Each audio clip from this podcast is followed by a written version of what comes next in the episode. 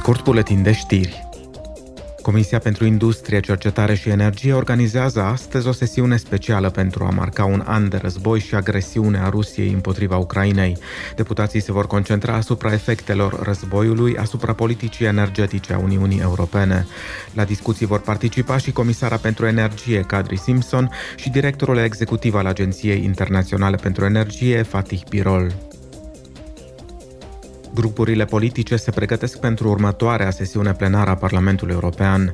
Săptămâna viitoare, eurodeputații vor dezbate și vor supune la vot directiva privind performanța energetică a clădirilor.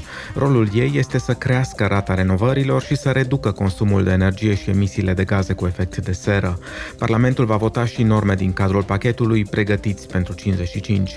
Ele stabilesc reguli mai stricte pentru emisiile de gaze cu efect de seră și îmbunătățesc rezervoarele naturale de carbon pentru a face din Uniune primul continent neutru din punct de vedere climatic până în 2050. Eurodeputații se vor concentra la Strasburg și pe noi legi pentru accesul la datele industriale și utilizarea lor echitabilă, precum și pe relațiile Uniunii Europene cu Armenia și Azerbaijan. Ei vor discuta despre cum se poate asigura securitatea energetică în prezent în Uniune, vor organiza o dezbatere pe tema Aceasta este Europa cu președintele Lituaniei Gitanas Nauseda și vor aniversa Ziua Internațională a Femeii.